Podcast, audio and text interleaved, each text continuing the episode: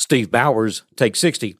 Margaret MacMillan's book, Paris 1919, begins with this sentence For six months in 1919, Paris was the capital of the world.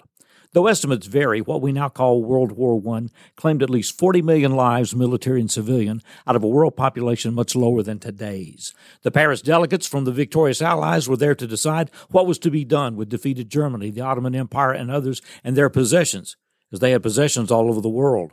The redrawn map would not be just Europe, but Asia, Africa, and certainly the Middle East. We live with the results today. Not easy.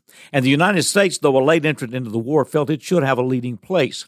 America, MacMillan wrote, was convinced that the Allies would have been lost without the United States. And faith in our exceptionalism gave us a tendency, she said, to preach to other nations rather than listen, and to assume our motives were pure and theirs were not. So Woodrow Wilson, president, came to Paris very American like a missionary, she said, to rescue the heathen. Steve Bowers, take 60.